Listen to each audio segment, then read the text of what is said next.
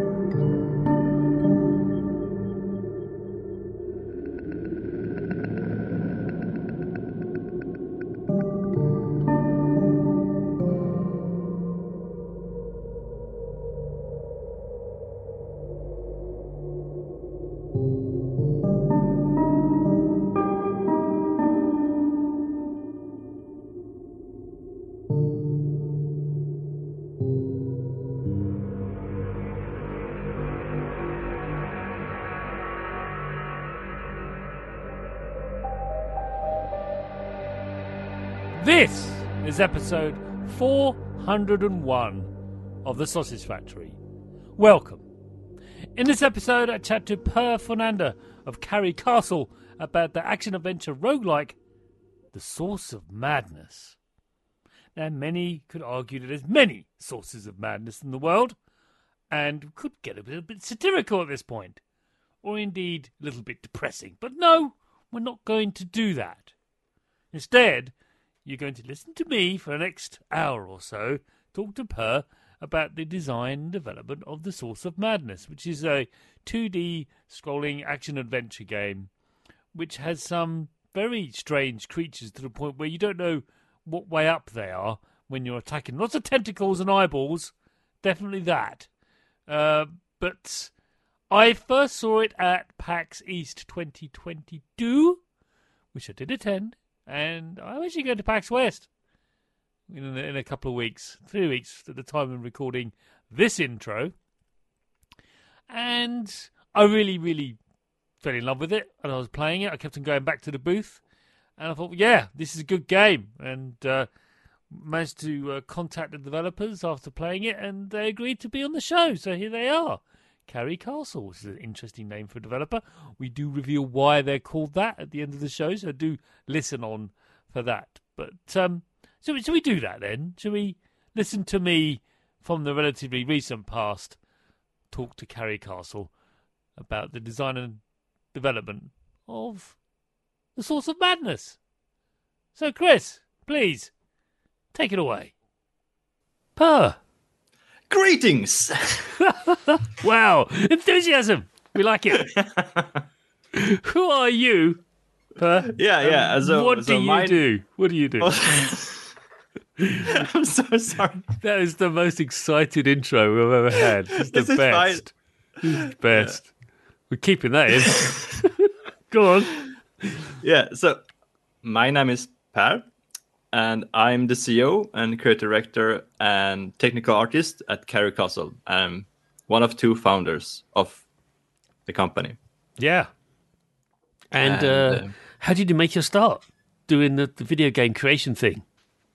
Yeah, I think I think like there's a little like there's like a little seed that started very very long ago Right. when I was like, I think I got like 3ds Max cracked by my uncle when I was like eight or seven right.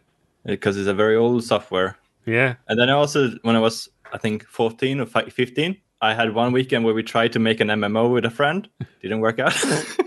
Well, that's an ambitious thing. Go on. Yeah. Yeah. a weekend project. Okay. Well, weekend we just project. Yeah. Something called MMO World or Maker or something like that. Right. And then I was like not doing anything like that until I went further into our secondary school or gymnasium, as we call it in Sweden, which is uh, so basically I did a lot of technical uh, stuff like I'm programming and then we did some smaller programming games, which was probably probably my first real game, like some some like uh, box uh, avoid the box bouncing around the corners kind of thing Okay. with Jim Carrey. Um, and and then I actually went and studied at Blekinge Technical, uh, Blekinge's uh, BTH, which is Blekinge's Technical High School or Okay. or university, almost university at least, college. All right. College. Yeah. And that's where I started doing more serious games, I think, right? Which was where I educated myself into a technical artist because I, I liked art and I liked programming Right. and I like talking to both artists and programmers. So so that's kind of like is how um, how I went into that kind of field. And then my first job was in Finland uh, at Ubisoft RedLynx as a technical artist junior. And uh, that was probably my first real uh, professional game, which was Trials Fusion. Right. There's, Yeah, there's, but- yeah, there's a game. Yeah. um, I mean, I was a technical artist. I made tools and I made some shaders and I made some assets for the game as well. But Okay. you don't really make games at a big company like that. No, you Like make. you, you're part you know. of the game making process. Yeah. I always think of, when I think of Ubisoft and uh, their vast uh, host and army of, of people working on the Yeah. things they make, I always feel, and I've said this before on the podcast, so f- f- apologies for rev- uh, uh, you know regular listeners, but um, really it's just the f- feel for the artist who made that pot in Assassin's Creed, who a player then marches up to, probably spent a good week making that pot. Oh, yes. And then the player marches up to it and smashes it into tiny pieces. Yeah. it's just like, Yeah. wow.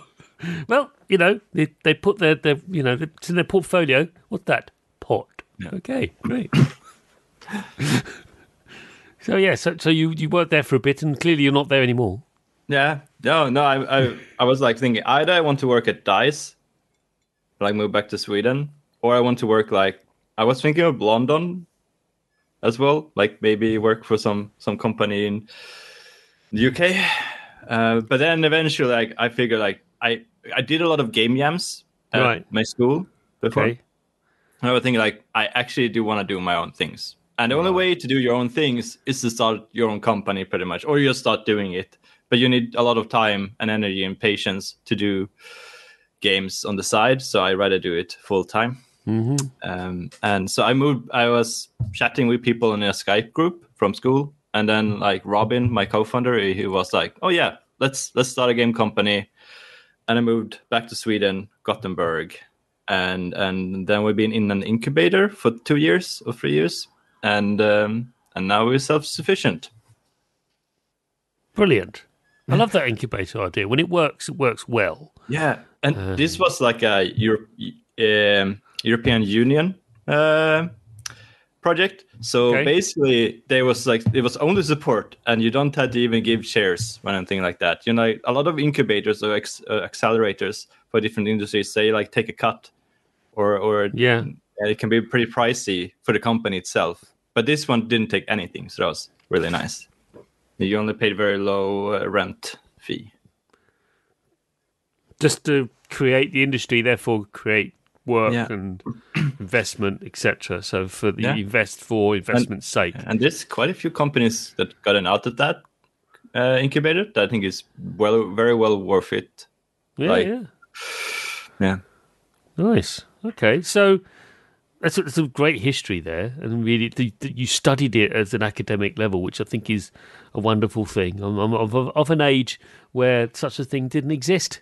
Yeah. Um, we, you know, you had to, you know, when you wanted to do that kind of work, you'd have to go into sort of like a, a, a course that was adjacent to, like, you know, um, film animation, for example, or computer science. And they, they weren't really designed for what you wanted. You just had to, you know, if you wanted to Yeah. study it in some way. Whereas thankfully now it's actually proper, you know, actually studied as an academic thing, which of course it is. Of course Yeah. it is. I mean, I, I do think I knew quite a lot before I joined, joined the the education, the program. But the the big thing about joining a school uh, it's it's not really about the learning process. I think it's more about connecting and meeting like-minded people that also want to do that kind of stuff Yeah. and doing a lot of projects and understanding how you how how projects can fail and oh yeah, Yeah. everything ha- about projects. having defined projects, defined things to do within a certain amount of time, Yeah, and then completing them or trying to complete them yeah, within the time frame, and then realizing you had to make all these compromises just to meet the, that, and that's just how far you go with those compromises, which is an art that many don't actually get. nope. It's It's sad, really, but Yeah. you know. Uh, a, a phrase again, regular listeners will be annoyed to be to say, but the concept of good enough is hard to to to to, to grasp. Yeah, But it's a very important skill to have. it's very hard to accept. It's hard to accept because perfectionism is the uh, is is the enemy of creation, really. 'Cause you, Yeah. you can never achieve it. Never achieve. it. Yeah. Yeah, I- can feel like like when we think about the new project, so next project, I'm definitely like a little bit like art blocked. You can call it that. Like, Yeah. Oh, there's all these things, and Yeah. because I did all the localization and Yeah, all the porting stuff, we did all the porting ourselves, and like everything. So it's like there's so many variables that you have to take in consideration, and they're also like, oh, should I do the smart thing or do the thing that makes me more happy? like, should I should I reuse the stuff I've already built, build build something completely new? Which is uh, probably not the wise thing to do. No, it's probably best to do one more thing with Yeah. with the stuff I've learned. But, Yeah. build on what you know, and on the shoulders of giants. Hmm. So, next question. This one's a tricky one, and you can answer it as, as representing Carry Castle as an overall thing or a personal thing. Don't mind. But as a creator, what do you believe are your biggest influences?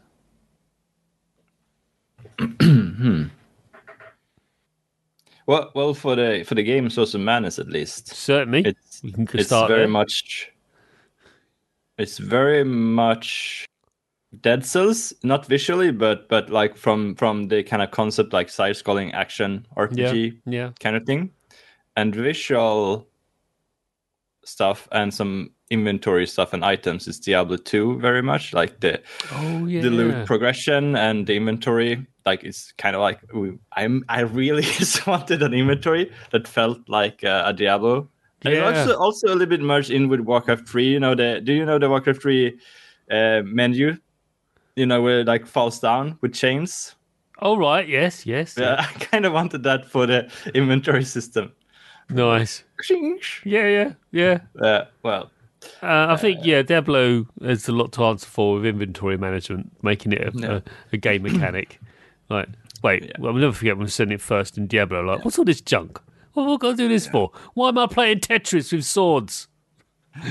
well, well, then obviously it's it's um, quite a bit of Lovecraftian. Or it's more it's more of the idea, and we do Yeah. borrow some of his mythos, Okay, which I think is a nice thing that people still use. so would you say that you are sort of like influenced by and inspired by the certain aspects of other that you've experienced and enjoy, and say, well, let's take these ideas and mush them together into something else and create this. So, like basically, creating a uh, like a, a hybrid of, of of things. Like, what what if you had this kind of experience only with this dark sort of Lovecraftian, um, uh, nightmarish, nightmare fueled environment? What would what would that look like? And here we are with Source of Madness. Um, Yeah. It just sounds like to me that you want to recreate, not recreate, but um, how can I put it? Uh, have uh, create a different experience, but with the same familiar sort of mechanics of others that you've been, been inspired by. Because I did mention earlier that one, we were all sort of standing on the shoulders of giants, so to speak. Exactly. Well, I think that's how how you if what but the thing is that if you Yeah. want to make something new, it needs to be very solid and very small. But if you want to make a bigger game, you obviously need to lean on what other people have done, Yeah. especially if you're smaller. correct. Otherwise, you're Yeah. not going to make anything great at all, probably. Exactly. Um, and and we we kind of like leaning on this like action roguelite uh, side scrolling platform. Like it's something that's somewhat's been done before, but we want to do it with more more physics stuff. We didn't do as much physics stuff in it as we would have liked, but we do like we have black holes and joint physics, and you can jump up on the monsters and that kind of stuff. Yeah, I did And- notice that that the monsters are uh, actual physical objects. yeah, which I is, wish we had- you know. Utilize that a little bit more because then it would. But that's the thing that looks better in action and Yeah. as you play it than on a video kind of. Yeah, you have or to in a- really in a feel it. 2D screen. Using Video. using one of the monsters as actual platforms to jump on things. Yeah, yeah, they ba- basically are. Yeah, um, reminds me a little bit of Hell is Other Demons, which is a game we we we uh, featured many years ago now, a couple of years ago, Oh, and that, that has a similar kind of like you, you they're, they're not as nearly as nightma- nightmarish and this all pixel art, sort of like so two or three colors on the screen at any one time. But the point being is you can use other creatures as, as, as your platforms to get to somewhere else, which is quite funny. Um, but uh, yeah, I, I I did appreciate that that um, you you've taken what people say. Yes, we've been here before. I don't think we have. This is why I've got Per on the show to talk about the source of madness. Yeah, and, and I it's would very just want to say yeah, go on. The, the main thing, like how the idea started, is just that I was thinking, like, okay, roguelites. I liked roguelites a lot when we started working on Source of Madness, and I was thinking, like, okay, they have procedural levels, so I want let's try have procedural enemies, and it's a very tricky thing to do. Yeah. very easy to mess up. But that's that's why we kind of lean on the other things that people have done before on loot systems and that kind of stuff, proven concepts. So Yeah, we yeah. could like focus on oh how do we make this work? How do we make procedural enemies fun and engaging and interesting? Like it's it's been a long journey and it's like it's actually like been a little bit back and forth and then now we're finally at a pretty good place and then we're actually gonna launch uh, a new big patch eventually Hmm. uh, for the game where we'll have even more like enemy variation like that's going to be interesting and challenging in a, Nice. in a fun way Yeah. Next question then. What video game developer do you most admire in your industry and why? hmm. Oh i'm so bad at names. Uh, let's see. Well hmm. Admire. Yeah, people you think that their work is worthy of a, people's attention and they should carry on what they're doing. Uh, it's a developer studio Could be a studio, could be a person, doesn't matter. Yeah, I think I have. I I do think I have two kind of studios that I would like to mention, but they're very different. Very very different. I think. That's Um, that's not a problem. We like that. We like different. yeah. So it's probably. Well, this, I haven't really thought about this question No. too much before. I'm not. I don't really go up and admire. Like I admire No, works, but I don't really yeah. think that I admire people. Oh, but No, I think people are it's very more the, the work they're doing, not Yeah. necessarily because we've all, I, I would you know, say. never meet your heroes kind of thing. I get that. I I guess I think. Well, I'm not going to go through my Steam list. I'm, I'm just going to go what not- pops in my head now. yeah, and that's that would be two game companies that I think admire for different reasons. I think Nomada. Have you heard about those? I think they call Nomada. They made Gris. oh yes, yes. That's a very beautiful game. It's a very is. simple game, but Yes. it's so well executed and so good storytelling, visual storytelling, and musical storytelling. And uh, I, I really just love. I love that game, and it's it's amazing what they managed to do. Mhm. I think, and especially making a platform like that fun and Yeah, yeah. like it's not it's not fun. It's interesting. I think Yeah. it's like it's very captivating, and that's that's a very clean and very good language. Yeah, I think I think yeah, that's something I, I look up to. That's very impressive stuff that I don't think I've seen anyone else do quite as well. Right. And the other one is more uh, business, maybe, or, or not business, but lifestyle. Uh, and it's uh, Landfall Games, a Swedish studio. Right. Uh, and they made Stick Fight and Tabs and Cluster Truck Oh right. and totally accurate battlegrounds. But they're very chill people, they're very, very fun people, and they don't. They, they're very successful people now, I think, as well. Yeah, they make very self-aware games. Yeah, and they're very small company as well. I think they're very small, a few people, and um, and they seem to like basically they had a game jam thing, and they do they're very good at the marketing process of the games, and and how they kind of do everything about the games, Yeah. and they kind of like it feels like since they have this all of the money now, they can just like have fun and really, really like not have to think. They they do probably think some of like what would be a fun idea and how could we maybe sell it, but it's more like they focus on the big, big like just what is fun like game jam feels like you just make a small fun game and you can expand on that. And mm-hmm. that's kind of what i would have wanted to do with my game company but now i'm growing into this like more serious bigger games because i think that makes sense um, for the time we live in kind of. Okay. I, I think it's i think you can do game jams and succeed at that Right. as, as and sell as games but I think it's easier and so more sustainable to make bigger games, even as a small studio, uh, because the, because there's a momentum, and and people you can like you can be visible for a longer time as well. Uh, I, I don't know, maybe I'm just rambling, but uh, No, no.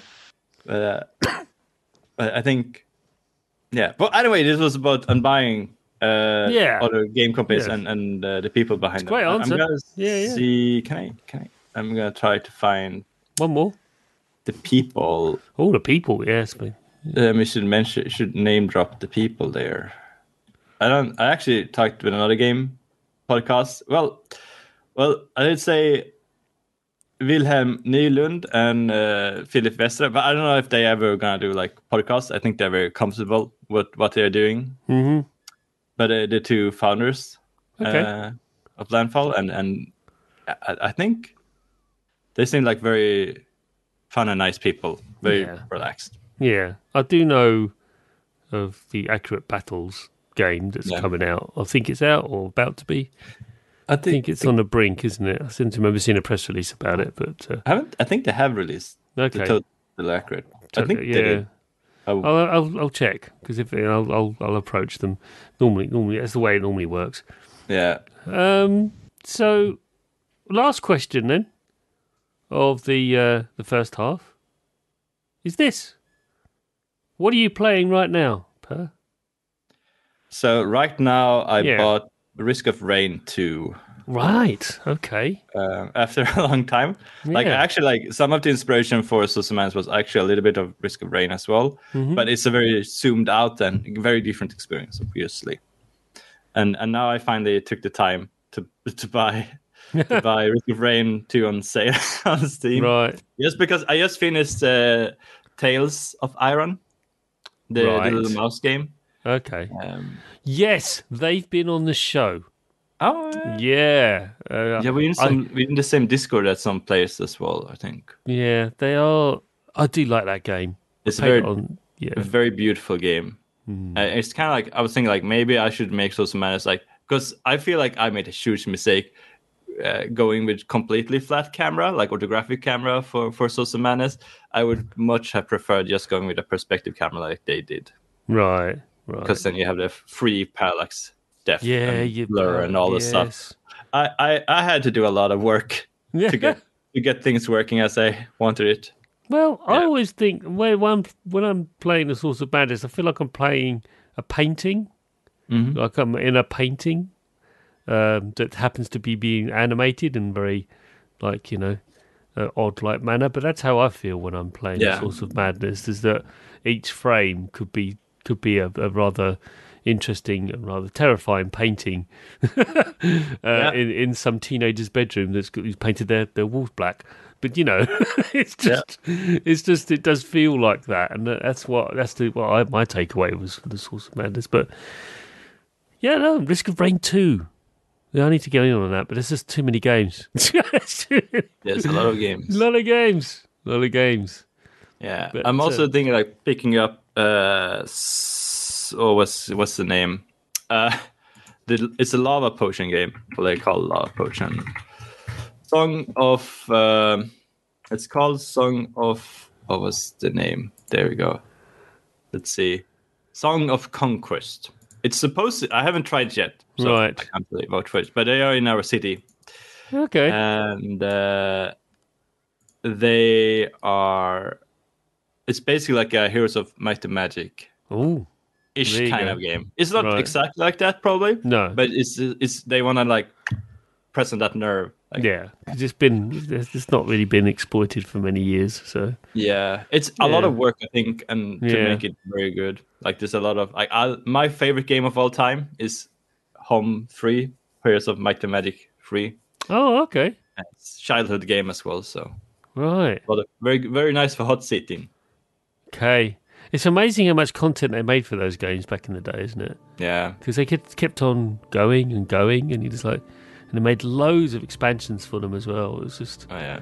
quite incredible. But yeah, I guess like they also sold a lot of expansions back then. Hmm. Yeah. That's how it worked back then, but not so much these days. Anyway, let's move on to the second half of the show where we delve deep into the source of madness.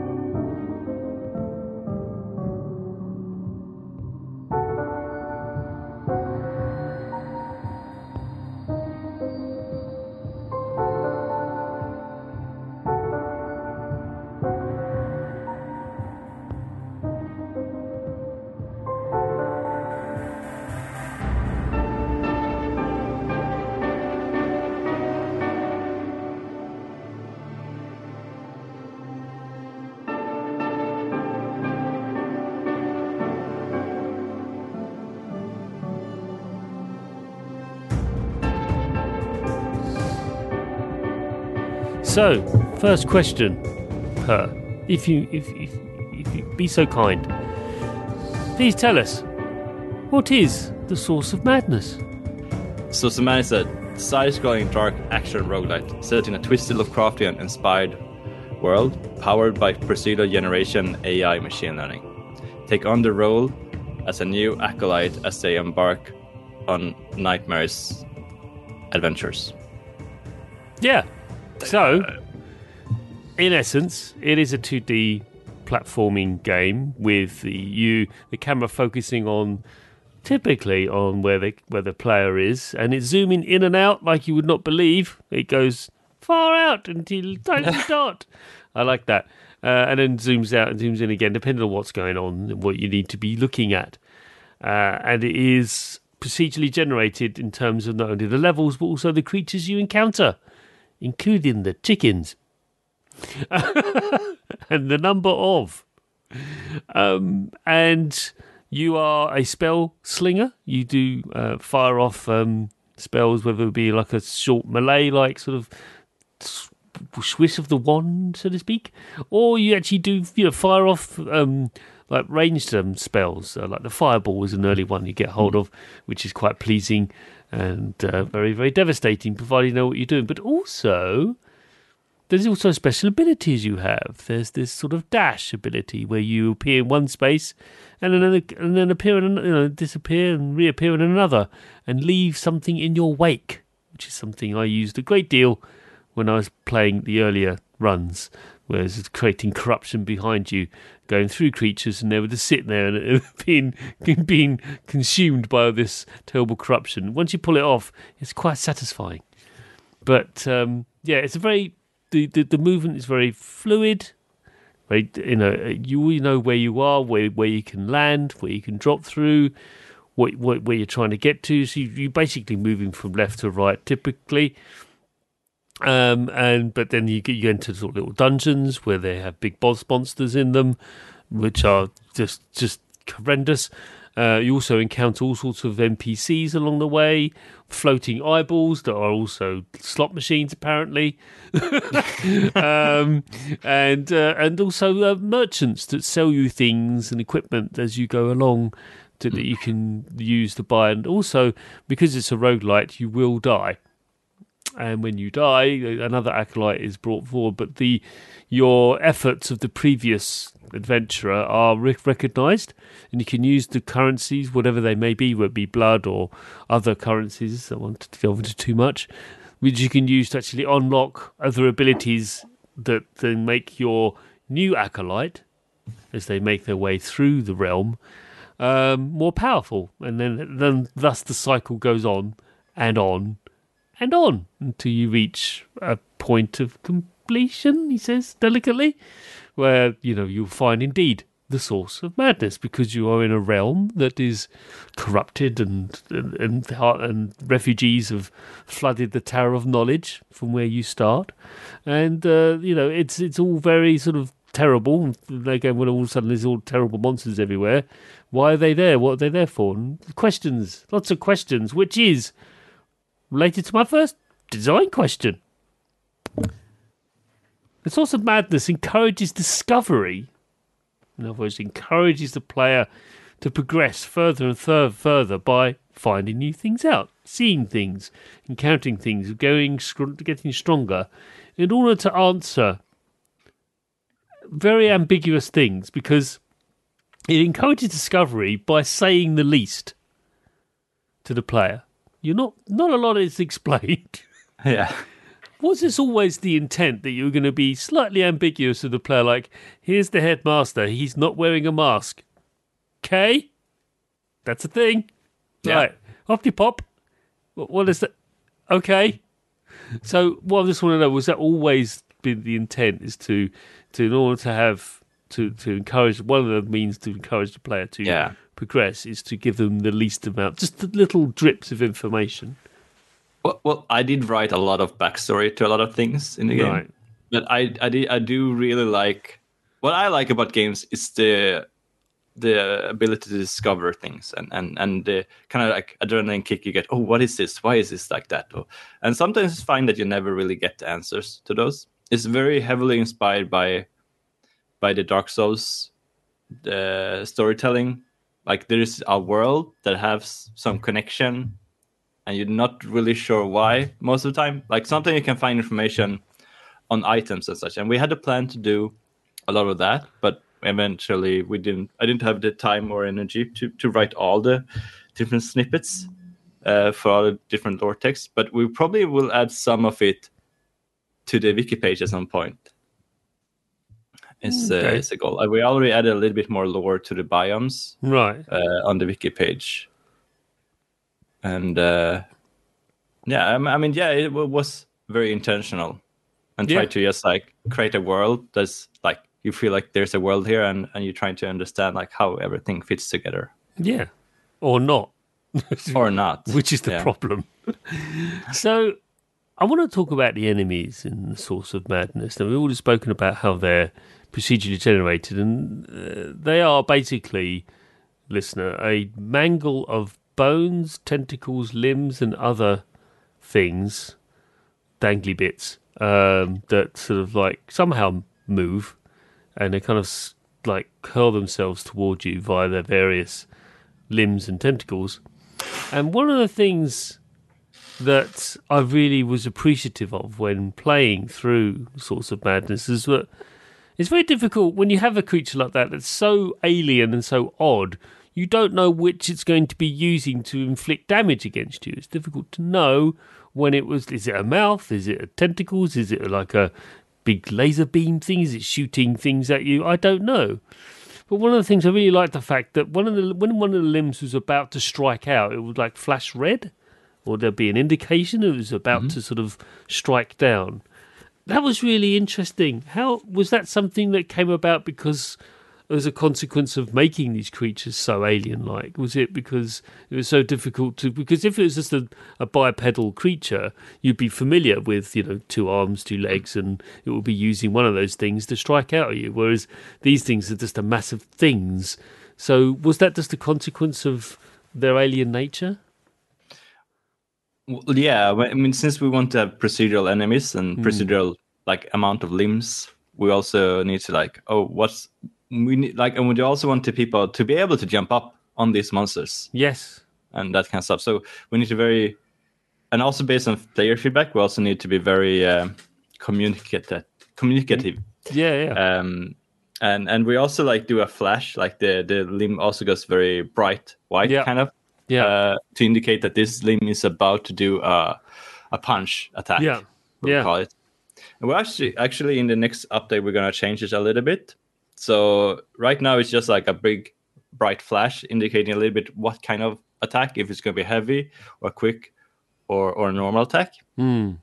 But the idea now is that we're actually gonna highlight the direction of the attack as well. So, but we're also gonna make the attack a little bit more uh, snappy and fast. So we're gonna like show like, oh, it's gonna attack pretty much this angle, so you can just dodge away from that in time. So it's, Okay. it's gonna feel a little bit more tight the, Right. the combat loop, I think, from that. But yeah, so so yeah, it's it's basically on player feedback that they want more. Like we probably want to do so you can turn it off as well if you want to be immersed. Yeah, yeah.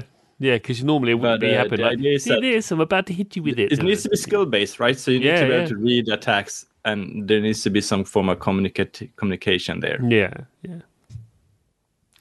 So now I'm going to talk about. We talked about a little bit of this earlier on the show. It's the equipment and powers that you're granted, or the equipment grants powers to the player in the Source of Madness, and um, they are sort of presented. Um, and they do allow the player to, at the beginning of a new run, they're given like, oh, you can have these different skills, and depending on which like, acolyte you end up creating later on, they can be quite f- formidable, even at the early stages, and you know before they make their run, make you run through, they're still quite formidable. So, knowing you've got procedurally generated levels, how, what have you found making sure that there's the balance? And there's that word that's often used in game design, the concept of balance, whatever that means.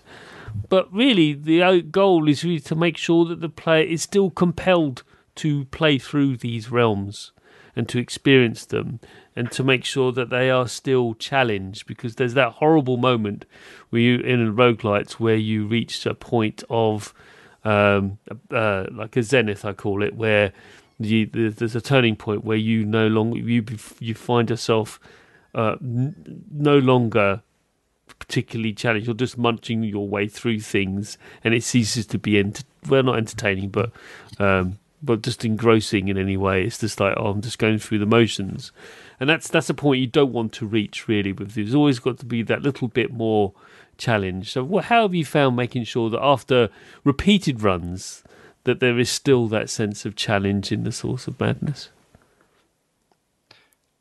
Yeah, I- think we still suffer slightly from that sometimes, but we're gonna improve it a little bit now with uh, with the next update. But I think uh, the, the the the design choice I made very early on was that when you enter a new level, the this difficulty needs to peak pretty high.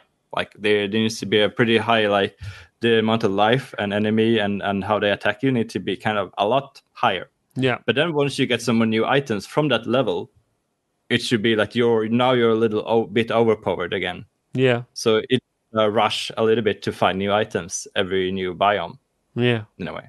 That's kind of how I wanted to tackle it at least.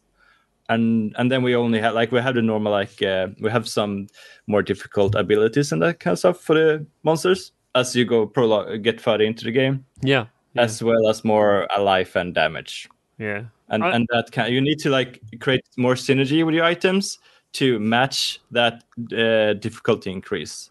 Yes, I did have a great fun experimenting with that going. Yeah. Well, I like kind of the, the melee swish, but I think these beasts want to be tackled from a distance. Thank you very much, because those tentacles really hit hard. So that kind of thing, Yeah. you know, there's very, but that's a very basic sort of Yeah. tactical decision. There are many others, but you can enhance your weapons as well with with add-ons. And I'm not going to use the word gems because that's probably Yeah. copyrighted. But the the Trinkets idea is what we call them. trinkets yes you add the trinkets to the weapons to make them even more potent Yeah. or indeed increase your own health, which is nice. Um, and there's many different ways of doing it. But I just found that you know it's a, it's always a challenge with roguelites. It doesn't matter which what you're doing. Is if you reach that point where it ceases to be, you're just going through the motions. That's the worst thing you want to do because then they'll just walk away and they'll stop because it's they've got other things to do than that. Uh, they actually want to be engaged in some way and challenged in some way.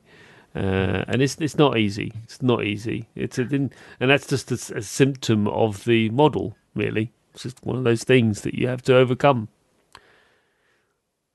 Last question, then. Um, I don't know. All good things must come to an end, but here we are. At least last thing is a good thing. Um, the sound of visuals and, and visuals, sorry, of the source of madness. I found them to be one of the most well intertwined things that I've ever encountered in a video game in the sense that the visuals and the sound really complement complement each other so well. You know, you see these creatures and they sound as you expect them to sound, and the wind and the howls and the the the, the sound, just everything. It seems to be completely fed. In, they they are feeding into each other. I have to ask, how have you? How did you manage to, to achieve this? Do you think? Yeah, I, I, think I made a pretty good like I made my own audio, not Right. audio player, but like kind of like I have like um little system where like feed lots of different like uh like one sound or sound source could have like a number of different unique sounds that it can play for that specific event. So like Right.